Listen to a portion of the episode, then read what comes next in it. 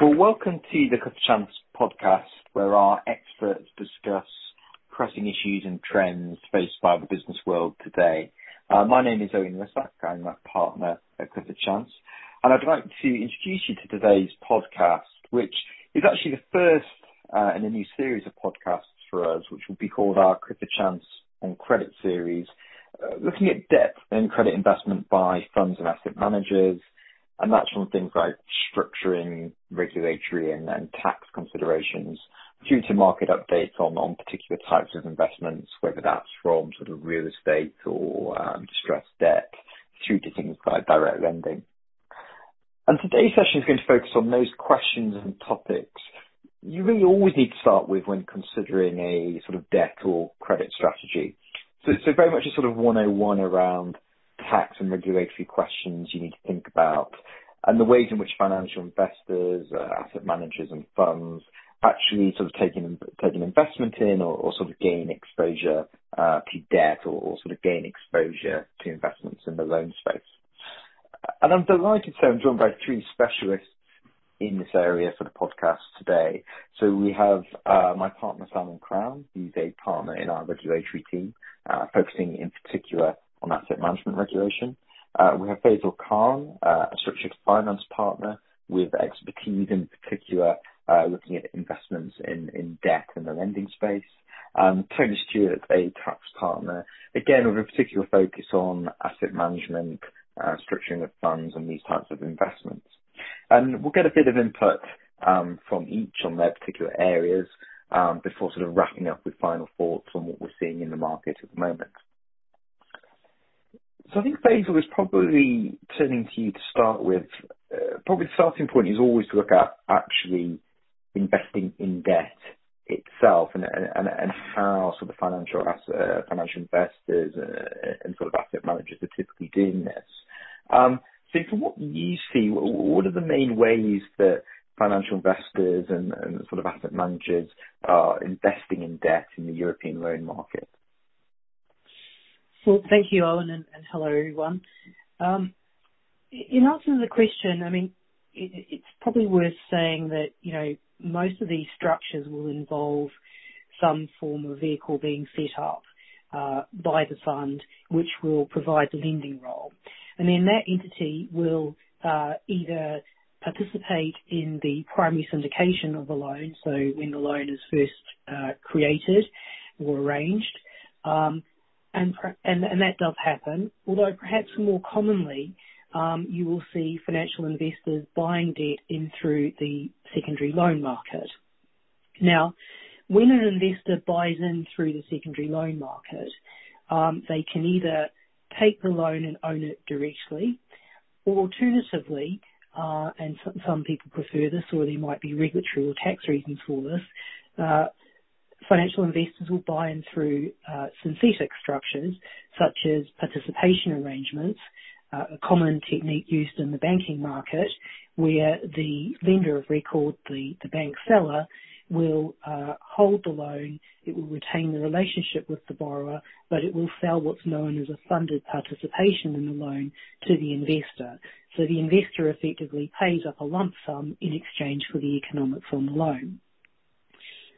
Uh, similarly, uh, many financial investors will enter into perhaps more complicated transactions. Uh, we see investors investing through what I call synthetic structures. So um, these can be total return swaps. Total return swaps perhaps are generally used on portfolio transactions, although they can be used on individual transactions. Financial investors will invest through risk transfer structures such as synthetic securitizations. This is where an investor will buy exposure to a uh, usually a portfolio of loans by buying um, securitization notes. You can use credit default swaps, and you can also buy an exposure through credit-linked bonds. And I guess it's probably worth saying that we probably see uh, pretty much any or all of these approaches. Uh, what depends for a particular investor will depend on their strategy. Uh, it will depend on uh, their regulatory status. It will depend on tax considerations. Also, importantly, in the current market, it will depend on the investor's desire for control over the asset in question. As we're seeing defaults rising in the current environment, Um, a lot of people will want to have direct control, so be the lender of record in the loan, so that they have a direct uh, seat at the table when it comes to enforcement or any restructuring. It's also probably worth noting that um, most financial investors will come in and buy term debt rather than revolving debt, and that's simply because they're just not set up to handle the operational aspects or requirements that are needed to manage a revolving credit pool. Yeah. It's quite an interesting point at the end there, Faizal. And it always sort of reminds me that we probably wouldn't be being good lawyers if we didn't say the devil is always in the detail around some of this stuff. Listening to what you were saying there, you know, whether it's something like, well, it's going to be more sort of term debt because of the challenges, uh, or something like a revolving facility, differences between primary syndication and the sort of secondary loan market. I mean, I've been very struck by the more we're seeing this sort of work um, with asset managers. I've been quite struck by the sort of underlying documentary constraints, uh, and sort of how much focus you need to give to the sort of documentation and the contracts, um, to get all this to work and how important that is in the structuring. Um, I mean, from your experience, what are the kind of documentary um, constraints that financial investors and managers might face if they want to invest into European loans? You raise a very important point, which is that, um, well, I guess when you're buying into a loan, of course, you're part of the overall structuring process, then you're going to have a say in the documents. However, most people will tend to buy in through the secondary market, so the loan agreement is already written. And the most common uh, provision or the very first provision that I would be looking at if I'm advising a financial investor is the transfer section right at the back of the credit agreement. So this is a provision which effectively sets out the mechanics for how a lender can assign uh, their or transfer their interest in the loan to a buyer. And these provisions um have, over the last uh several years, become increasingly restrictive as uh borrowers in the market have had a stronger say in what the doc in what the documents do and how they operate. Now, just to put this into context, um, because it helps explain the point. Originally, the loan market was very much a private market. It was a market based on relationships. So you would go to your relationship bank, you would ask for a loan, and the loan would be provided on the basis of the broader relationship that you would have with that lender. Contrast that with the public debt markets, where you would go out to the public market, you would issue paper. Um, while you would probably know who your biggest uh, uh, institutional note holders are, you wouldn't necessarily know who all of your uh, note holders are. And so uh, when it came to uh, uh, seeking waivers, et cetera, in the public market, you are more um, you are more at risk of the whims of the of, of the note holders as opposed to the private market, where where where a borrower can typically leverage their relationship with the lender to help with, um, for example, consents and waivers for potential defaults, but also consents and waivers which would allow uh, the borrower to expand their business, for example. Um, so originally, loan documents tended to be quite restrictive in terms of transfers.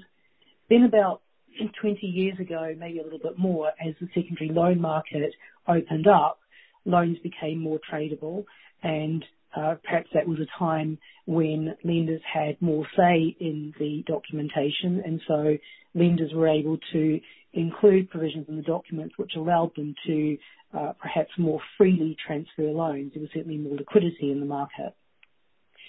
Then um we've had the last, I guess, five to seven years where sponsors have had the upper hand, and uh, sponsors and also very strong investment-grade borrowers have wanted to go back to that uh, private relationship. and have therefore wanted to reintroduce controls over who holds their debt. So what you see in a typical credit agreement today is a transfer provision which will say, first of all, that the loan can be transferred to a bank, a fund, or an entity which is set up for the purpose of making loans, which will typically include CLOs and of course, uh, some SPVs. That's the first qualification. So most financial investors will be able to set up an SPV, which will be able to qualify as a lender under the loan. That's stage one. Stage two is that the loan agreement will then go on to say that, however, a lender cannot transfer its position in the loan uh, to anyone who uh, is a competitor of the borrower, a distressed debt fund, or someone who is not named on an approved list of lenders. And if you don't meet the criteria, you need to get borrower consent in order to transfer the loan to your buyer. Unless, of course, the borrower is in default on its payment obligations, or it's insolvent, or in other cases, is otherwise in default. That's just an example of a typical type of transfer restriction. Now, the thing to note is that not only do these provisions Uh, restrict a direct ownership transfer, so this is when the financial investor becomes the lender of record in the loan. But increasingly, you are seeing these provisions being expanded by certain sponsors and uh, investment-grade borrowers uh, to provide that the loan can um that a lender cannot also not enter into a synthetic transaction, so a sub-participation, a total return swap, et cetera, Um, if they intend to pass on voting or control over the loan or decisions that are made under the loan to the investor. Again, the idea being that the borrowers are trying to retain control over who controls their debt so that they can leverage relationships. So the important thing to note is very much when you are looking to buy into a credit agreement, you know, one of the most important things to look at are the uh, transfer provisions to ensure that you are able to buy into the loan without the need to go and get consent. Now, you might say, well, you know, is it really a big issue um, to go off and to have to ask the borrower to get consent for a transfer? Um, you know, it really depends on whose debt you're buying into. But I will say that we have uh, certainly seen in the last few months, interestingly, a number of occasions where a lender has agreed to sell a loan to a financial investor. Uh it's turned out that the financial investor could only take the loan if the borrower actually consented to that transfer. And then the borrower has turned around and said, no, they don't agree to the transfer. And so the trade has had to settle in some other way. So it is it is very much a real problem and certainly you know, an important part of your due diligence exercise. Hmm, Thanks, Faizal. It's interesting what you say there, listening to some of that, because coming at it from a sort of regulatory perspective, I guess, it seems uh, I hear sort of, well, you can be setting up SPVs as a lender, so you potentially have a new lending entity there and sort of what level um, is the sort of lending or investment taking place or you know, things like buying into the secondary market, um, compared to something like doing the primary lending. But that for me then starts turning our mind to, well, what are the sort of regulatory and and, and sort of licensing considerations that you might need to think about, but also, what are, and in particular, what what are the sort of triggers for those? You know, when we're looking at the sort of structure and um, financial investor in the fund making the investment, taking that participation, what are the potential triggers and the relevant considerations from a sort of regulatory uh, licensing perspective?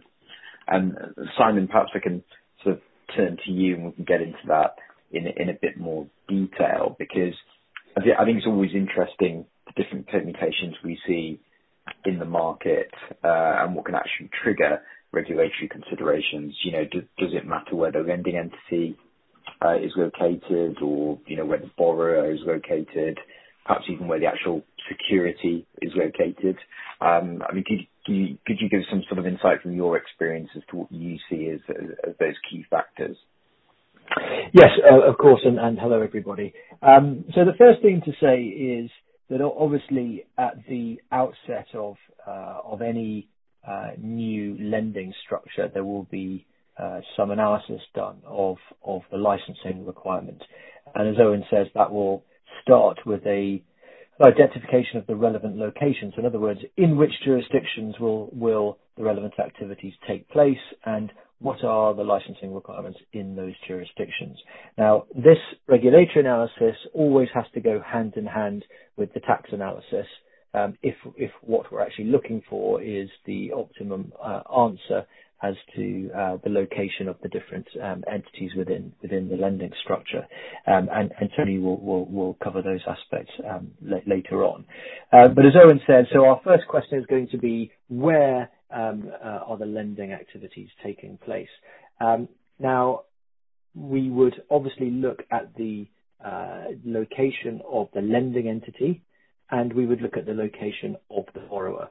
And we would say, well, what is the licensing requirement applicable to lending in both of those jurisdictions? Um, and therefore, uh, it is good uh, practice before any loan is extended to uh, a borrower who's located in a new jurisdiction to work out what, if any, licensing there is in respect of lending into that jurisdiction. Um, So we talked about lending jurisdiction and borrowing jurisdiction. We often get asked, um, does it matter where the security is located? Well, so, so sometimes we see that the location of the security is taken into account, um, where the where the owner of the asset um, uh, is located. So it it may be that you know, if it's going to be, say, a German real estate loan, you know that that people might might consider whether, whether Um, the lending entity would be in Germany. Um, now, obviously, as I say, the tax analysis would be would be would be primary in that case. Now, the location of the security is not normally relevant um to uh, the licensing analysis. Um, I mean, one other thing that we should talk about here before we start talking about why why are we concerned with uh, the licensing analysis is is the type of the borrower. Um, so another question we would ask when we've located uh, where the borrower is is we would we would we would say, um, well, does that licensing analysis change if that borrower has a specific kind of um, uh, uh, status? So for example, um you know if it's an individual, which obviously will be unusual in this context, um, but sometimes you can get caught out if it's uh, actually, a say, an SME um, borrower, because that could actually trigger requirements. If we, say, think about the U.K. licensing regime, consumer credit, so to to an individual or in some cases to a small partnership, is licensed, as is anything that's secured on residential property. Um, uh, But otherwise, uh, corporate lending is is, is not regulated. And the reason that we care about all of this um, is because often breach of the licensing requirement um, in either jurisdiction, it can often be a criminal offense or it can be a civil offense, Um, and uh you know will usually lead to um, unenforceability issues uh, uh, as well. Thanks, Simon. And it's quite interesting there when you get into what triggers sort of licensing requirements at a sort of starting level. I mean, do you see any difference um, sort of in the market or or across European jurisdictions, uh, in terms of Uh, the difference between primary uh, and secondary positions in the way it's sort debt? Yeah. No, absolutely. I mean, so now that we're, say, looking across um, the EU um, at uh, how licensing is applied to to lending, the first observation is that it is unharmonized. Um, so unlike other areas of European financial services such as securities business, uh, or say, uh, banking activity such as, say, deposit taking, straight lending um, is not licensed on a harmonized basis. So you do actually need to look um, at each relevant jurisdiction. Um, uh, and therefore, the picture is extremely varied. So if we look at, say, France or Germany, we can see that there are Um, strong local uh, banking monopoly requirements uh, which apply to non-retail lending as well as retail lending. Um, uh, and then you need to look at at what what exemptions or carve-outs there may be to those to those local requirements. And and as you rightly ask, um, Uh, in both of those jurisdictions, there is actually uh, a different treatment where the loan is fully drawn down. Um so for example, in respect of France, so a primary loan is certainly going to be uh, a licensable activity. It's going to be subject to the banking monopoly. I mean there may be other exemptions to look at. So um, the one that's often um, used in respect to France is to ensure that the fact pattern in respect of the loan does not point to this taking place in in France. Um, so you so you ensure that the borrower is not in France, and you limit the connections, the nexus um, to to France. Um, so, uh, However, um, if the loan is fully drawn down, then that does not breach that uh, that licensing requirement. Now It gets a bit more difficult in Germany because uh, under the German Banking Act, Um, wholesale lending uh, is licensable. Um, uh, but a fully drawn loan, um, a purchase of a fully drawn loan would not breach those requirements. However, you can step back into licensing requirements in respect of certain prolongation of the term of the loan uh, or certain instances of restructuring of the loan as well. So it's not a free pass if the loan is fully drawn down. And obviously, any further extension of credit is going to put you uh, back in as well. So, you know, it's a messy picture. I mean there are other exemptions in other jurisdictions, so often reverse solicitation or purely cross-border. If you look in Sweden, it may be that there's sort of a minimal amount of business in Sweden, that there would be an argument um, there uh, that would get you out of uh, the licensing requirement. Yes. It's interesting, isn't it, Simon, when you when you hear about this this patchwork that uh, exists across the EU and almost um, seems so sort of counter to our usual experience of the EU, where you often have some sort of pan-European solution. So, you know, having to deal with this patchwork in different regimes can be quite challenging. So I was wondering, from your experience, you seeing a sort of optimum regulatory status in terms of ability to lend or you know, what what forms of status do lending businesses take when we're looking at sort of asset management? But I guess in particular, where we think Brexit is going to come in here, uh, in terms of the common lending structures we see and why that why Brexit might have an impact in terms of those sort of structures and accessing European borrowers. Yeah. Yes. No, uh, quite. I mean, I think the the the, the best license status that you could have to conduct a pan-European lending business is that of being a credit institution, uh, that of being a bank. Uh, and obviously, that is such a massive step up in terms of regulatory burden and cost and time to market and so on, that it's, it is a very effective barrier to entry to being a pan-EU um, lending business. And there is frequently discussion, uh, you know in the context of uh, you know capital markets union or sort of, you know, boosting the economy in the EU of uh, of of the great benefits that there would be to a non-bank pan-EU lending status. Um, if we were being cynical, we would say, well, that the banks would obviously be threatened by such a status. But then also the regulators would point to Uh, the you know, the risks that are uh, involved in a rapid expansion of non-bank um, lending. Um so in terms of you know, um, liquidity management, excess leverage, concentration risk, and so on. Um, you know, all of that regulation that applies to banks, you know, that hasn't been rolled out in its entirety to non-bank lending. So um there would be a leveling up Um, in that respect uh, if there was uh, an expansion of the ability of uh, non-banks um, to lend. Um there are some there have been some positive developments. Um, so these are not particularly at an EU level, these are more at a member state level. So in Germany, in 2015, Italy in 2016, France in 2017, there were different exemptions Um, created to to, to the lending monopolies in those jurisdictions.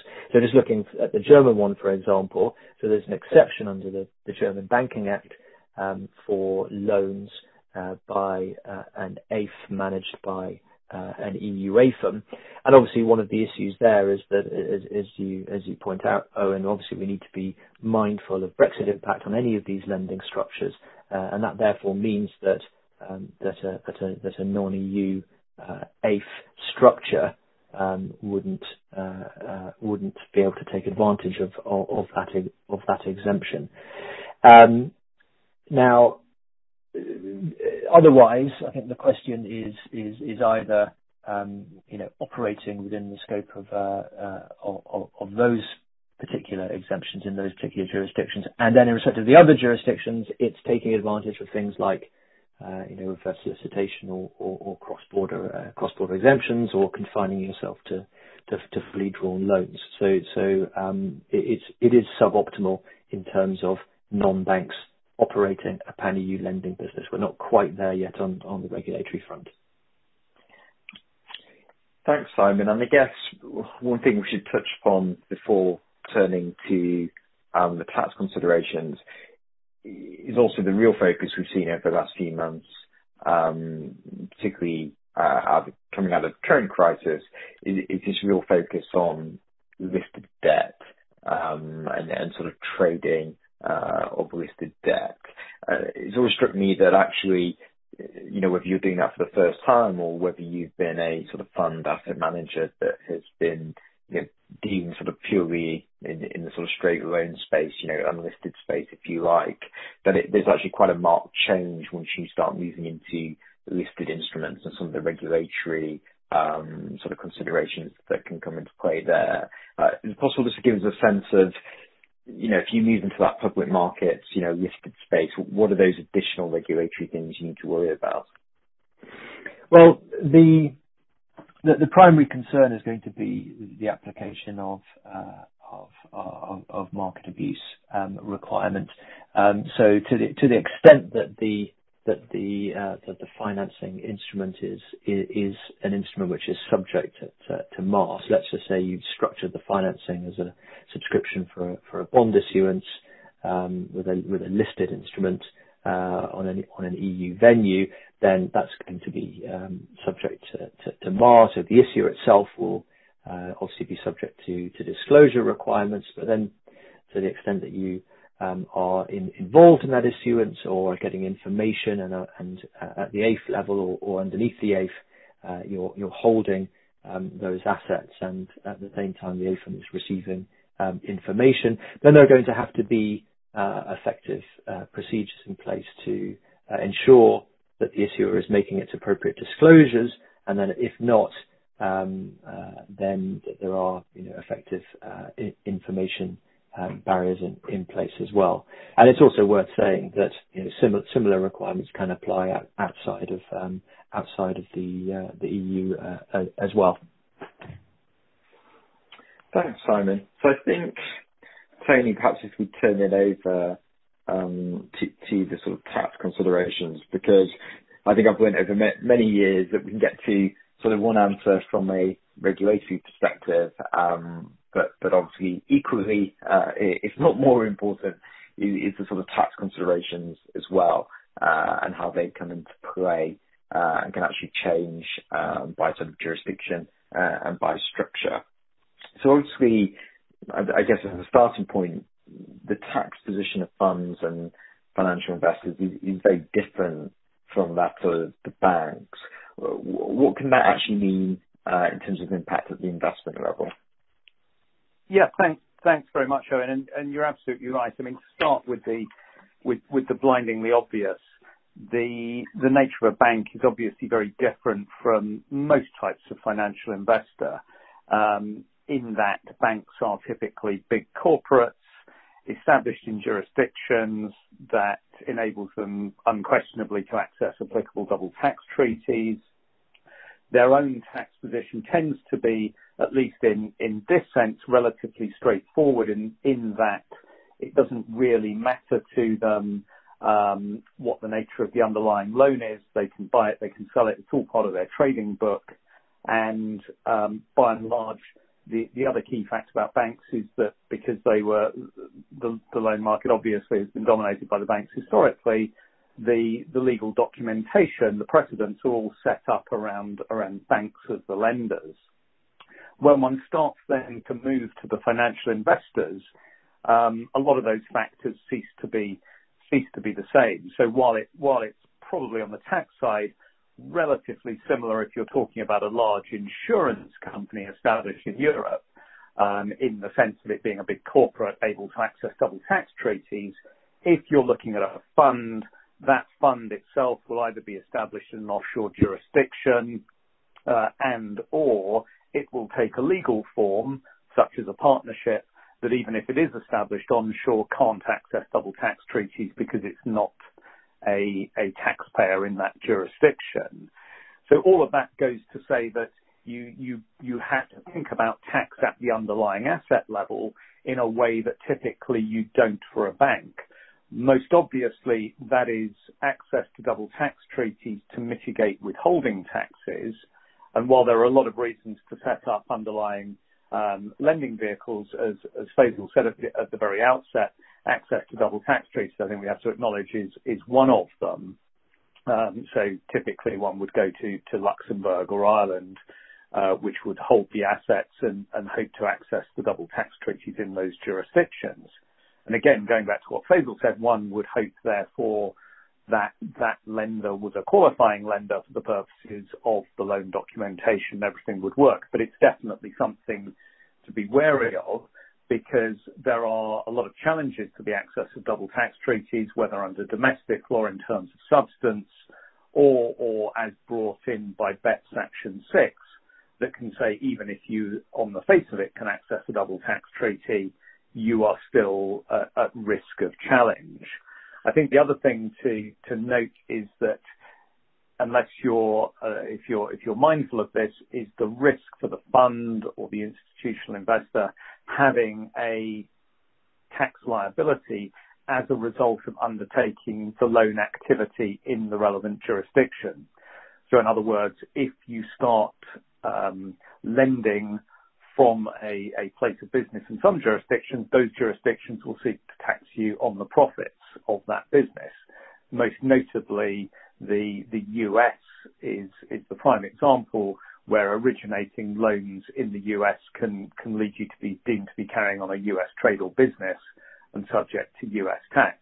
All of this feeds into how the underlying loans have to be structured, how they have to be acquired, which then sets up very much as you just said, the loop, and as Simon said, the loop back in with the regulatory side. So just to just to pick up one point that's the obvious sort of source of tension potentially in what's been said in the last 15 minutes. As Simon notes, there's an exemption for lending by AIFs in Germany, but of course, the underlying SPV is not the AIF, and therefore one has to uh one has to sort of square that circle somehow. Um and similar sorts of issues arise pretty frequently across the board. So it's very much a holistic exercise. Yeah. It's interesting, Tony, because even there, you're reminding me of some of the particular challenges we've seen on different structures. You know, The U.S. piece always strikes me as quite tricky when you know, something could be squarely okay in Europe and then actually looks very different once you put a U.S. lens on it, and the problems that can trigger. I guess broadly, you were sort of pulling out all the permutations there or things to think about in terms of you know underlying asset level impact or possibility of sort of fund level liability. Um you know of course, what we've seen over the last few months and what no doubt COVID will continue to cause is is quite a lot of disruption in the credit markets, um, with lenders quite understandably seeking to take advantage of that disruption. Um, when you start considering those sort of you know tax questions, tax points in that context, are there particular things to watch out for when seeking to take advantage of that disruption in the market? Well, the answer obviously is is yes. Um, you wouldn't have asked the question otherwise. Um, I think the key point or the key sort of overriding point um, for the question is that, yes, there are, but very often these are not points that would necessarily apply to banks. And therefore, again, it's another one where um, the financial investor has to think about its own particular situation. So just to pull out a few of the things. These these sort of circumstances will arise. We saw this in the financial crisis, where often a lot of funds and other investors had a fairly settled strategy, knew what they were doing. But as you say, market disruption arose, a lot of opportunities consequently arose. But because funds started to do things differently from what they'd been set up to do, um, it was it was sometimes the case that the structure that they had didn't quite fit or changes needed to be made. Um, I think I'd just pull out a couple of things. Um, obviously, there is a lot of opportunity to buy loans cheaply and either to sell them on when they recover a little bit or to work on them, or to hold them to maturity and benefit from the from the pull to par as everything hopefully recovers. The quick flip type approach has two potential tax points to watch out for. The first is the risk that you turn what was formerly an investment activity, which is generally treated quite benignly for tax purposes, into a trading activity, in which case you start to have questions about being subject to certainly U.K. tax if that activity is carried on from the U.K. in a way that a simple sort of lend and hold to maturity strategy wouldn't raise those questions. The second thing that is slightly less obvious, but that can be important for funds, is that it potentially sends you into a problem on something called the interest, uh, the income-based carried interest rules. Um, and effectively, if if a fund has carried interest, it can increase the rate of tax applicable to it, potentially from 28% up to 45% in the U.K. context. So that's that's a very specific U.K., quite quite techie point, but very easy to miss.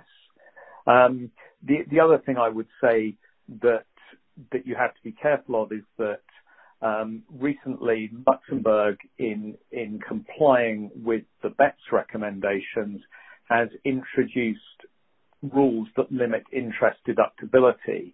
And thus, while the use of a Luxembourg holding vehicle is generally relatively uh involves relatively low tax leakage, Um, in the sense that you have interest in, interest out, and a margin is payable on the on the spread in between on the basis of arm's length remuneration.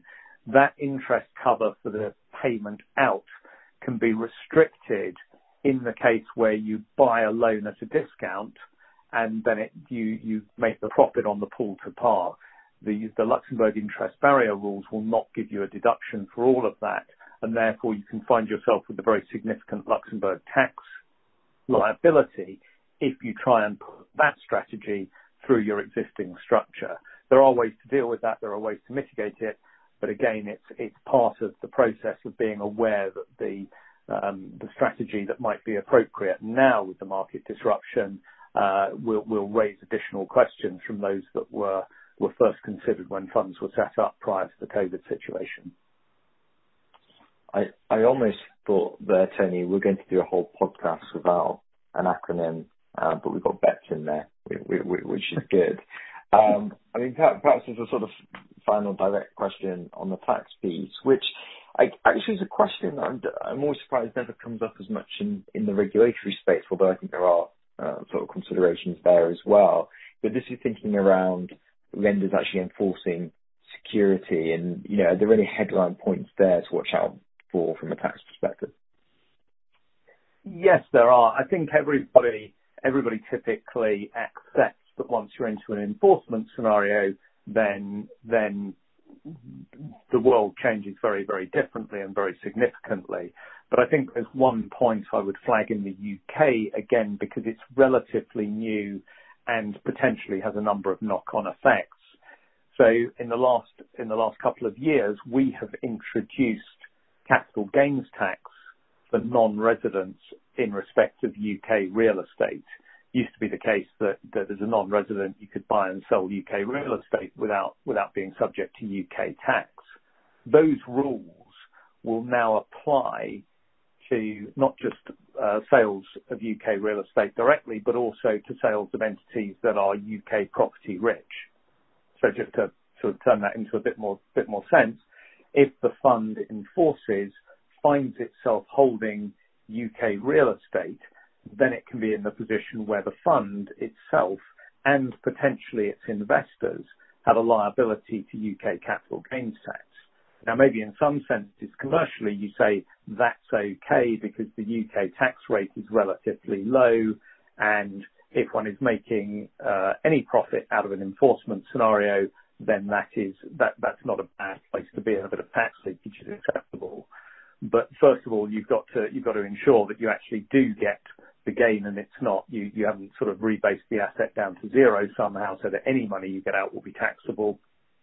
But much more importantly, I think, is in a fund context, thinking about the risk that you are going to give your investors a U.K. tax payment and/or filing obligation, and that as a result, you will be in breach of some of the side letter provisions you may have given. So again, it's pretty obvious, but once you're in an enforcement scenario, um, all previous assumptions and bets are off, and you really do need to think about the tax implications of holding assets and be aware that those rules in not just the U.K., many jurisdictions, uh, move around quite a lot, and you have to structure specifically.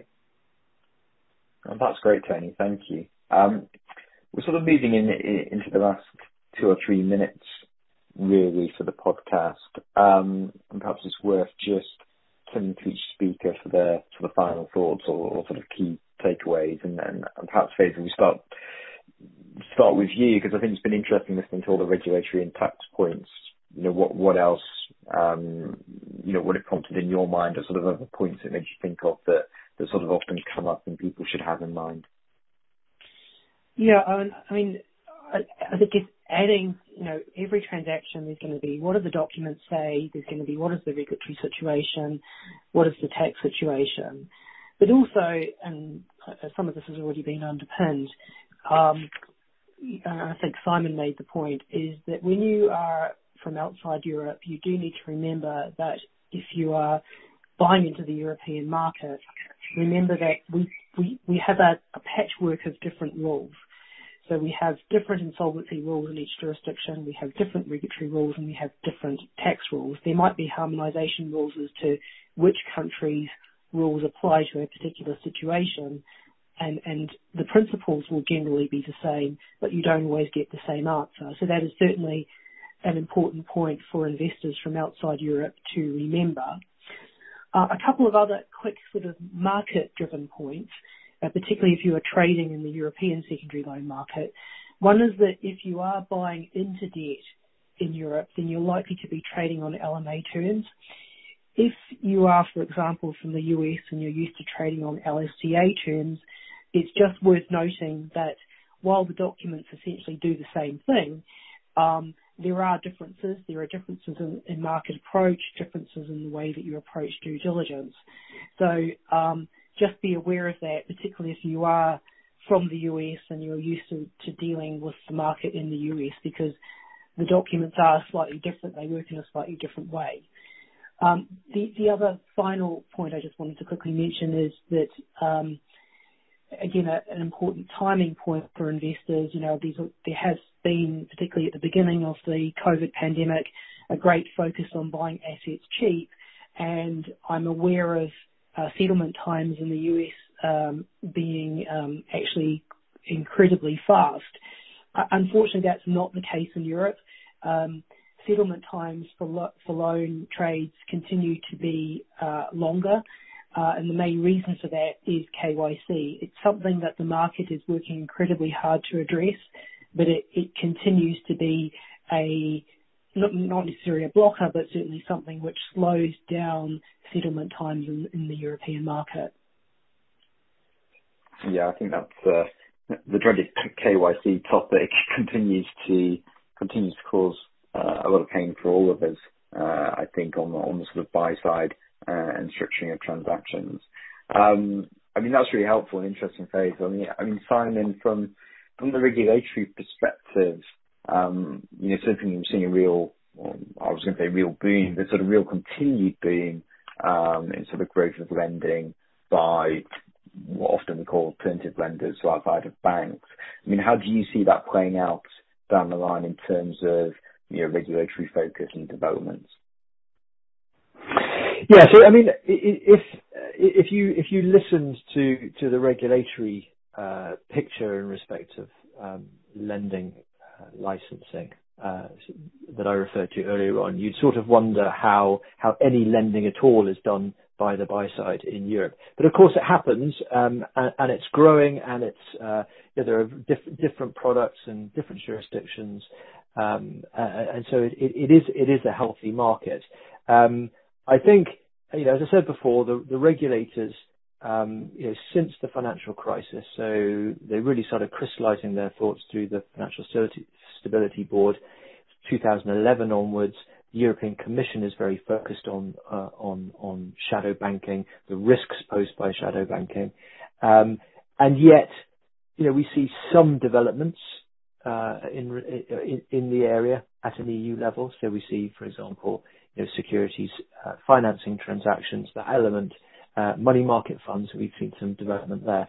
But in uh, terms of um, opening the market up uh, at the same time as leveling up regulation, we don't see a huge amount of change. And even something like the COVID crisis with that great demand for a boost to companies which are short of funding, hasn't seen a rush to open up the market from a regulatory perspective. So I'm pretty pessimistic on that side. Um, so I think um, that at an EU level, what we will have is restrictions and reporting and caps on leverage and, focus on liquidity and so on. Um, I think on the positive side, I think these are more likely to be at a member state level. So we will look at, as I mentioned before, Germany, Italy, France. We've seen Ireland Um, uh, try and encourage within certain limitations encourage lending by the buy side as well. I think that is probably where the door door will open. Thanks, Simon. I was happy you shifted to a positive note then, because I thought we might we might struggle if it was pessimistic and then shifting to tax. Um, to Tony, hopefully in terms of any final thoughts from from a tax perspective, um, we don't head back into pessimism and it's all okay, right? Well, absolutely. Always always, always optimism from the tax world. Um, I mean, I think I think one of the one of the things to note on on sort of the withholding tax position, of course, is that a lot of a lot of jurisdictions don't levy withholding tax. So in some ways, the the tax of entities that are lending into those jurisdictions becomes a lot easier. I think the position of treaty protected lending vehicles set up underneath funds is going to be um is going to be continue to be an area of uncertainty. There is a view in the market or within governments, some governments, that these structures are wholly artificial and should be stamped down upon.